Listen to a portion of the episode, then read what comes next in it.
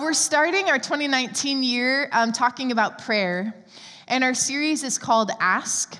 Uh, it's focused on bold prayers that we can ask God to do in our lives. And so we've been looking at five prayers uh, Search me, send me, stretch me, lead me, and use me are the five prayers we're looking at. We're right smack in the middle of the series today talking about stretch me. And we created a prayer journal for you to use. Um, it's a 35 day prayer journal, and we are hoping that you're using it. It just has a little, uh, a few lines for every day that you can pray. And the idea is that you pray for 35 days straight, even if it's just God, search me. If you say that every single day, that God will honor that and your spiritual uh, journey will grow deeper because of that. So I hope you're using it. If you haven't got a chance to pick one up, they are at all of the exit doors um, today. So you can grab one and jump right in, uh, even in the middle of this series. Um, our goal is to just really engage in prayer, engage in prayer in the beginning of this year, and really see um, how God answers and hears us. And so today we're going to talk about stretch me. So would you just say that to the person next to you? Say, stretch me. Jiva said to me this morning that it was the perfect uh, sermon title for today because it stretched her just to get out of bed, shovel her driveway, and get to church. See, I planned this, you guys. I, me and God, we had a conversation. Just kidding. Um, now, I do want to let you know because there is a f- few less of you in the room, you got to laugh louder and like say amen more if you really want me to preach good, okay? Okay, good. All right, good, because I got to know that you're out there. So, I want to talk about elasticity. The word elasticity is the ability to stretch. It's the ability to contour and reshape into a different form. Some of you would say you had more elasticity in other earlier years of your life than you do now. okay, there we go. Now, this ability to have elasticity is highly desired. Um, so much so that over time, there has been superhero characters created with the ability of elasticity and actually called it a superpower to have elasticity. So, how many of you have ever heard of Mr. Fantastic? Have you heard of Mr. Fantastic? I have a picture of him here. Uh, he is a Marvel comic book character who is part of the Fantastic Four, and he has the ability to stretch his body into any shape that he desires. Okay, one of my favorites, another example Elastigirl. All right. So I, I didn't know this, but when designing The Incredibles family, uh, the writer of the show actually um, wanted their superpowers to be related to their personalities. And so he felt that as a mother, Helen was required by society to be pulled in so many different directions, which led her to be given an elastic ability. How many moms out there are like, mm hmm? All right. Every time you have another kid, you should grow another arm, I think, right? So you can just figure that out. All right, here's my last example. It's an oldie but a goodie. He's green, and he's the be- he has a best friend. What's the pony's name? Pokey. Say it louder if you know. Loud and proud. All right, Pokey. And uh, this is the famous claymation character Gumby. Uh, some of the Chi Alpha students may not know about Gumby. It's a little before their time. Uh, but these episodes also featured Gumby's dog named Nopey, whose entire vocabulary was the word nope, nope, nope. I thought that was really funny. All right, so today we're going to pray this prayer. We're going to pray, stretch me. Now, not so much of our physical bodies like these superheroes, but for the elasticity of our hearts right? That God would do something inside of us in a supernatural way. That God would do something different, that He would do something that enlarges our capacity to love Him. Something that changes our ability to hear His voice, something that pushes us from perhaps the really stuck place that we feel. And one of the most prominent ways that we see God increasing the elasticity of our hearts, stretching us, is through this scriptural concept called fasting. And that's what we're going to talk about today in depth. And so I want to start in Acts 13.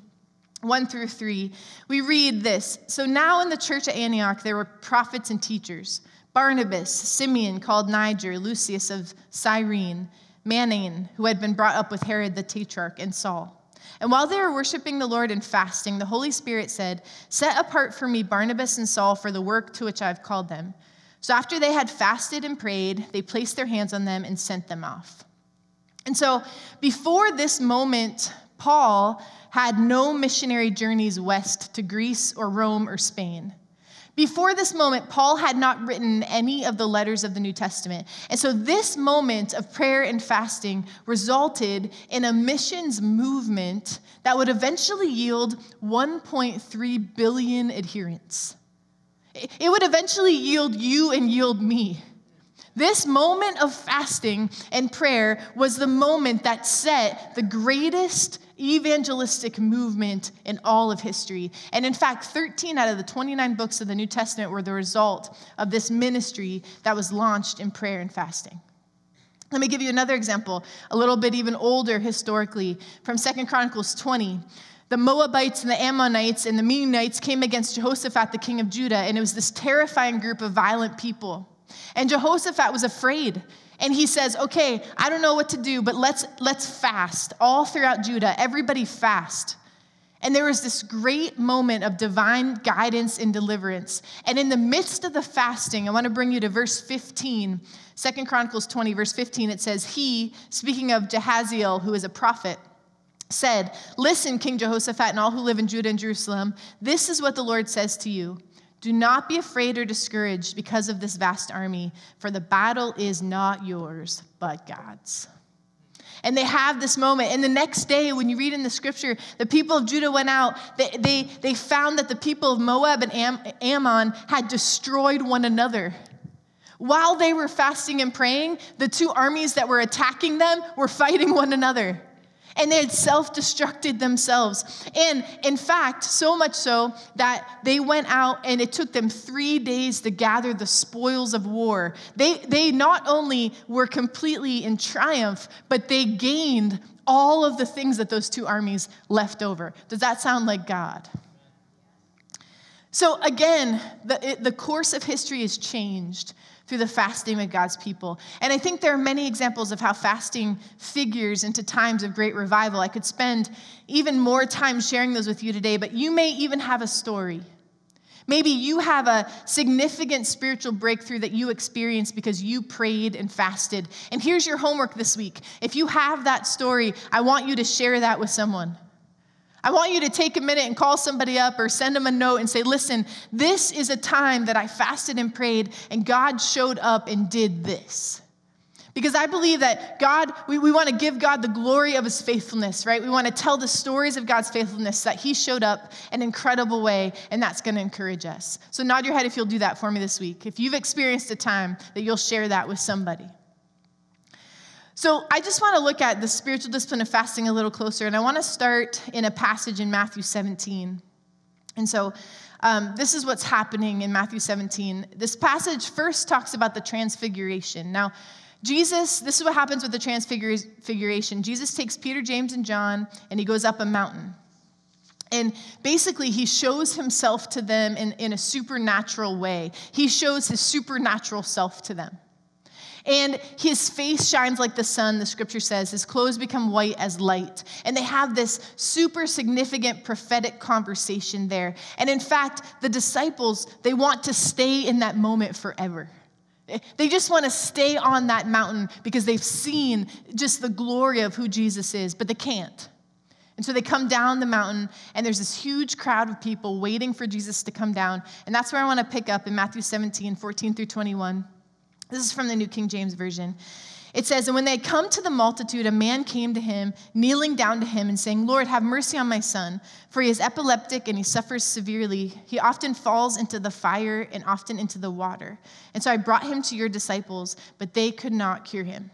Then Jesus answered and said, O faithless and perverse generation, how long shall I be with you? How long shall I bear with you? Bring him here to me. And Jesus rebuked the demon, and it came out of him, and the child was cured from that very hour. And then the disciples came to Jesus privately and said, Why could we not cast it out?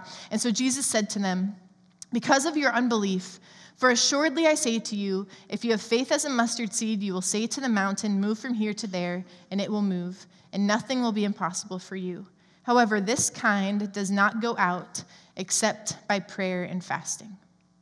And so I want to look at this passage a little bit this morning. So, Jesus, he comes down off the mountain. And the first thing that's waiting for him is an unmet need. That's the first thing that's waiting for him. And so, previous to this, Jesus had already given his disciples the authority to heal the sick and cast out demons in his name. And so, they went about and they were preaching Jesus' message of the kingdom, and they were healing people, and they were delivering people just as Jesus said they would. But now they have run into a situation, they've run into a need that is obviously too great for them. And no matter what they attempted, they were unable to deal with it. And so, the, the first thing I want to think about this morning is have you ever been in that spot? Have you ever been in that spot where you feel like you have tried everything? You have exhausted all your resources. You have prayed all the ways that you know how. You have sought advice all the places that you usually do. You, you have loved someone as well as you feel like you possibly can. You, you've gotten second opinions and third opinions and Cleveland Clinic and UPMC and WebMD until you're blue in the face. You've changed your hair color, your diet, your friendships. You've done everything you possibly know how to do, but that need is still unmet. I love this account in scripture because the disciples act as if they want to stay on the mountain forever. In fact, uh, even in the scripture, they offer to build a house for Jesus and Moses and Elijah. They say, We'll build you a house, let's just stay here. Whatever we can do to stay in this moment. But Jesus, and we don't know all the dialogue that happens there, but Jesus comes down the mountain so he can enter the unmet need. Jesus knows that they're down there, it's not a surprise to him. And he comes down off the mountain, so right into the unmet need. He comes toward the father who is desperate for a touch on his son. And that is because Jesus is the master of the unmet need. Jesus is the master of the unmet need. If you have a situation in your life today and you have no answer, he is the master of that unmet need. And the scripture is telling us that nothing, nothing is too hard for him. And he doesn't run away from your need, he runs right toward you. He runs right to you and says, Bring me that need. Just like Natalie talked about this morning that God laid on her heart. Bring me that need. Bring me that impossible need. I will come down off a mountain any day of the week to meet you right where you need it. And so in Matthew 17, we see Jesus fixes the problem. He reaches out and in supernatural power, uh, he, he heals him, and the, the scripture says the boy is cured that very hour. So then the disciples watch this unmet need turn into an unanswered question.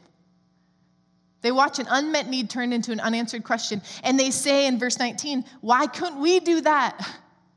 Why couldn't we cast it out? They had had success before. Why was it different this time? Why, Lord, why? And I don't know about you, but I've asked that question more than once to Jesus too. Why? Why are things the way they are? Why? Why, when I prayed about that, it didn't happen? Why, when I brought you two prayer requests, this one happened and this one didn't? Why? I've asked the Lord that a hundred times. I have unanswered questions even today. And so, this question, Jesus replies to it. He says in Matthew 17, 20 through 21, he says to them, Because of your unbelief, for assuredly I say to you, if you have faith as a mustard seed, you will say to the mountain, Move from here to there, and it will move, and nothing will be impossible for you. However, this kind does not go out except by prayer and fasting. Now, some versions of the Bible record this verse a little differently. Some include the word fasting. They say, some omit verse 21 completely. Some include the word fasting. Some say, however, this kind does not go except by prayer. Here's the idea, though all theologians believe that the point of this moment, what God is trying to show us, is that some needs have a whole different dimension of difficulty than others. Some needs have a whole different dimension of difficulty, and some things require a specific breakthrough in the supernatural. They are spiritual problems, spiritually discerned, and they require spiritual power to break them. And Jesus says and shows us that there is a way to obtain spiritual power and breakthrough. There is a way, and that way is through prayer and fasting. So that's what he's trying to show us in this scripture. And this morning, if you have an unmet need or you have an unanswered question, prayer and fasting is what can bring breakthrough. Prayer and fasting is what can bring breakthrough. We see it in the scripture. And so I want to just spend the remainder of our time talking about why. Why is fasting bring breakthrough? Why, why did God pick that? Why, why isn't it eat everything you possibly can? That just brings break things, right? Never mind. Yeah, thank you. One. One person got my joke. All right. So here are some reasons why we, we think it's so effective. First, fasting demonstrates our desire. Okay, fasting demonstrates our desire. Arthur Wallis said this fasting is calculated to bring a note of urgency and importance into our praying and give force to our pleading in the court of heaven. The man who prays with fasting is giving heaven notice that he is truly in earnest. So, fasting is this way to communicate to God this issue is really important to me. Uh, this is urgent. God, in my opinion, this needs your attention. Now, we can only give suggestions to a holy God, but we can come to him and say, listen, this is serious. I am saying that this is urgent. Fasting proves to God and to ourselves that we are serious. And when you get serious with God, he gets serious with you. And so, if you don't practice the spiritual discipline of fasting, maybe you've said to yourself, I've prayed about this issue, this unmet need, this unanswered question forever, God, and you haven't done anything about it. Maybe God is telling you right now, then fast, because you didn't do everything you possibly could if you haven't fasted about it. And it might be because you don't have this longing for God's power in your life. You don't have, you're not hungry enough. You may feel content with your relationship with God and your present experience with Him. But Jeremiah 29 13 reminds us you will seek Him and find Him when you seek Him with all your heart. And so the absence of fasting might indicate this absence of this longing for God's power in your life. And the absence of longing is one of the reasons God waits to send a breakthrough. Do you see how that's all connected? He wants you to hunger for Him. He wants you to want Him. And so He will patiently wait for you to get to that position. And so you might just have to kick yourself in gear. I'm going to fast about this situation because God, I'm serious about it. I'm serious that I want your power in my life. I'm serious that I want you to intersect in this situation. And because you are longing for God's power, his power will show up. Here's the second one fasting is effective because fasting requires sacrifice. Fasting requires sacrifice with fasting, there's a self denial involved. Okay, maybe you deny your physical appetite or an appetite for something that you want. And so we become less, God becomes more. It's like cleaning out the junk to make space for God to move, make space for God to speak, turning down the, the radio in your car to quiet so you can hear God's voice instead of all of the other things. And, and so perhaps the reason that many of us fast so infrequently is because we think of fasting mainly as what we're going without rather than what we're getting. We think it's about the thing we're going to give up, not about the thing that we're going to receive. Now, fasting without prayer is just a diet, okay? and not a good one. but Christian fasting is fasting with prayer for a purpose. And it's not only going without, it's not only abstaining, it's abstaining with the eventual, eventual gain, not loss. Now, maybe the gain is spiritual strength. Maybe it's wisdom. Maybe it's perseverance. Maybe it's the answer you're looking for. Maybe the situation will change, but maybe it's something that God's doing inside of you. Fasting isn't a guaranteed, you do this and then God will do that. You cannot manipulate the Father. That's not the point. But fasting will bring a change, whether that's internally or externally. It absolutely will. And it puts us in a position to receive from God. Um, there's an author of a book called God Chasers. His name is Tommy Tenney. And he said this, he wrote this six word quote. And I read it when I was 16 years old. And I've never, ever forgotten it. In fact, the Lord has brought it to my mind over and over in my relationship with Jesus. And it said, Fire doesn't fall on empty altars. Fire doesn't fall on empty altars. You have to set something on the altar for God to come set it ablaze. If you want your life to be on fire for God, you have to lay your life down on the altar for Him to make it ablaze. If, if you want, you can't give up nothing for your life to be set on fire.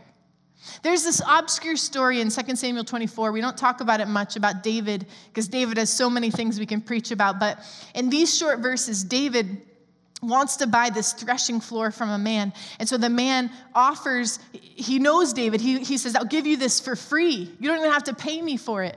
And, and David says this in 2 Samuel 24 24 No, I insist on paying for it. I will not sacrifice to the Lord my God burnt offerings that cost me nothing. Fire doesn't fall on empty altars. If you're wondering why you're stuck in the same place spiritually, it might be because you aren't willing to sacrifice anything in your life. God has to have something to use to set us on fire, and fasting gives us a way to sacrifice. It gives God something to work with. So, the third reason that we see fasting is so effective is fasting tests our hearts. Fasting tests our hearts. In Matthew 6, Jesus talks more about fasting, and he says, When you fast, don't make any effort to be seen. In fact, he says, Make efforts in the other direction. Try not to be seen. Fix your hair, wash your face, so that as far as possible, people will not even know that you're fasting. He says, Your goal is to please God and not man. And so, what Jesus does here is he tests the reality of God in our lives. It is so much easier to do things for God if other people are watching.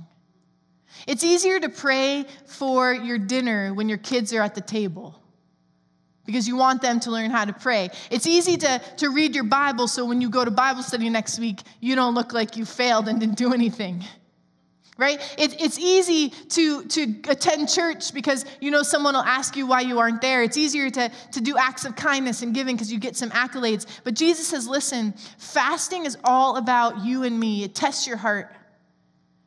Jesus tests our hearts to see if god himself will be our sufficiency. When nobody else knows what we're doing will we still do it? Will we still give it up even if just god knows? It's a test of our own hearts David Yonggi Cho, I think I have a picture of him. He pastored the largest church in the world in, in South Korea. He's actually part of the Assemblies of God. He had over 830,000 members. 830,000 members. And he and his staff, I was reading this, this blog, and he and his staff have such a belief in the power of prayer and fasting that they rarely ever counsel people. If you call and you want an appointment with the pastor, they say, listen, go to the prayer mountain and fast and pray for three days. And if you come back and the problem is still unmet, then go back for a week. and they, they say that they do not think it's possible that a person would ever return to them again with the same problem because they believe so much in the power of prayer and the power of fasting. Now, as the worship team gets ready to lead us in our last song, I want to tell you this just practically fasting looks different for every person. Okay, some will just drink juice and water for a period of time, others will fast a meal a day, or some will choose all sweet foods or all snacks or car- no carbs or sugar not all carbs and sugar, that's a bad idea. no carbs and sugar. Or uh, the Daniel fast, you can look that up as a certain way to eat. Some people give up coffee, they give up soda, they, they give up social media, they give up TV or video games. Here's the thing the idea of fasting is to choose something that you would miss during the week. So, so don't give up something that's easy. That's not fasting. Something that if you give up, it'll, it'll hurt a little. Remember, fire doesn't fall on empty altars. Give God something that He can work with, something that will create a little bit of space in your life. And then, with that space, spend that time praying instead. If you do decide to make a change in what you're eating, just make sure you're not putting yourself at risk physically. Drink enough. It's not helpful if you end up in the hospital while you're fasting, okay? It's not helpful. You got to do it right. If you get faint, if you get swollen, stop. Just choose something else to give up for God. We want everyone safe in this endeavor. But here's the idea When we say to the Lord, You can have it all, you have my whole life. God, what is it that you want me to give up? What is it that will allow me to give you more attention this week? He will show you what that is. I want to encourage you to share that with maybe one person in your life. Not, we just talked about how no one should know, but getting an accountability partner, getting somebody who, who can help you out. It will, it will be really easy to break if you're the only one who knows, or it'll be like a rolling change. Like, I'm not going to drink any coffee until today. Now I'm going to drink some coffee, you know, but no one knew. Someone who can keep you accountable for your week. If you have a day that you fail, I want to encourage you to wake up the next day and try again. God will honor your effort. But if you have an unmet need, you have an unanswered question, if you are dry spiritually, if you feel powerless against the world or the enemy, if you need renewal, or maybe if you just haven't fasted and disciplined in a while. Jesus says to fast and pray. And so this week we're going to pray this prayer together God, stretch me. And we're going to fast as a church. The staff is going to fast. And, and we're going to invite you to, to fast with us. We're going to be in all of this together. We're going to do a few things this week to support you. I'm going to tell you about that in just a minute. But I just want to ask you will you take this step? Maybe you've never done it before. Maybe this is the first day you've even heard about it. But maybe God's just asking you to, to up the ante a little bit, to put something on the altar that He can burn up, that, that He can do something significant in your life. Every day, if you, if you check our Facebooks, one of our pastors will have a, a video to encourage you and keep you going throughout the week. You'll see that. Unless you're giving up fa- Facebook, then you won't see that, okay? But if you aren't, just be encouraged.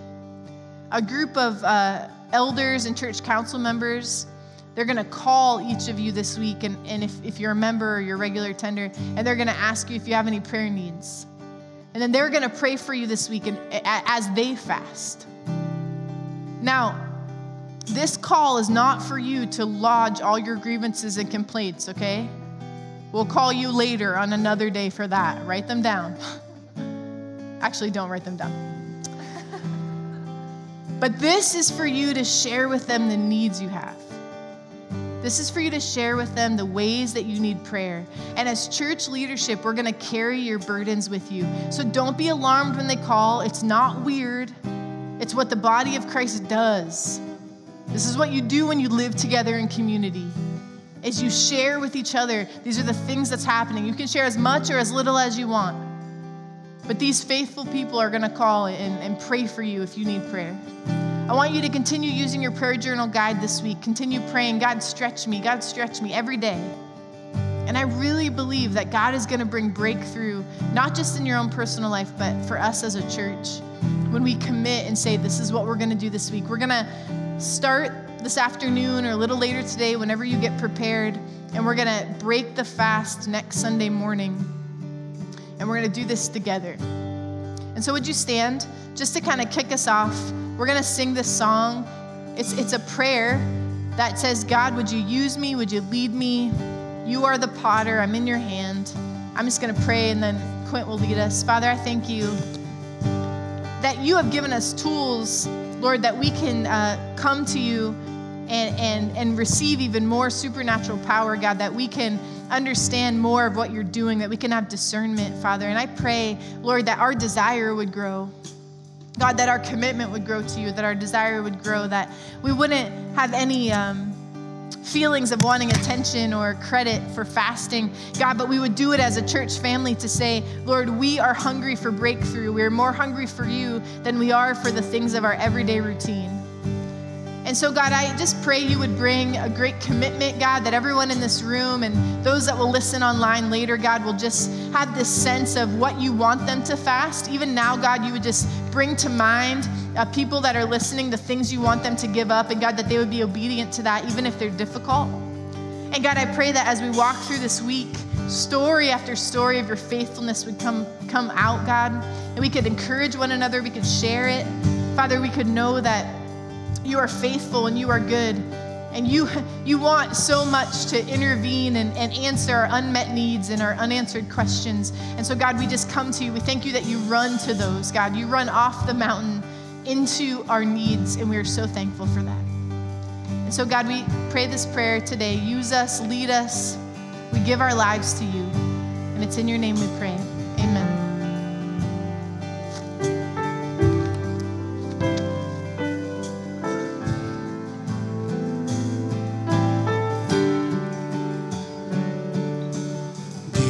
Jesus, we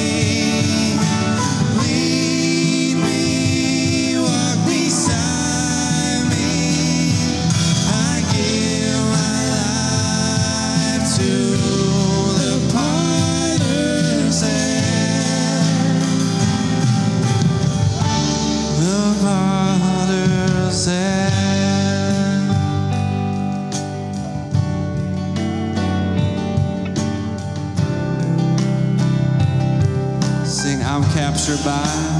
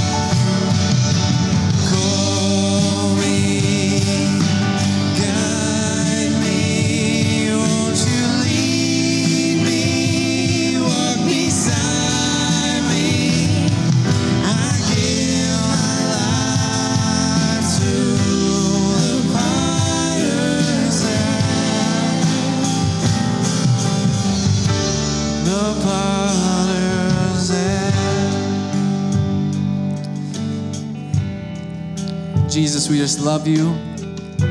We give our lives over to you. We thank you for how you guide us and lead us by the power of the Holy Spirit. So I just pray that you lead us as we go. You lead us in the things that you'd have us to fast, the things you'd have us to give up, that we would remember that there is no breakthrough without sacrifice, and so that you'd show us what it is you'd have us to give up so that we might see that breakthrough in our lives and that breakthrough in our spiritual life. We love you and praise you. Amen.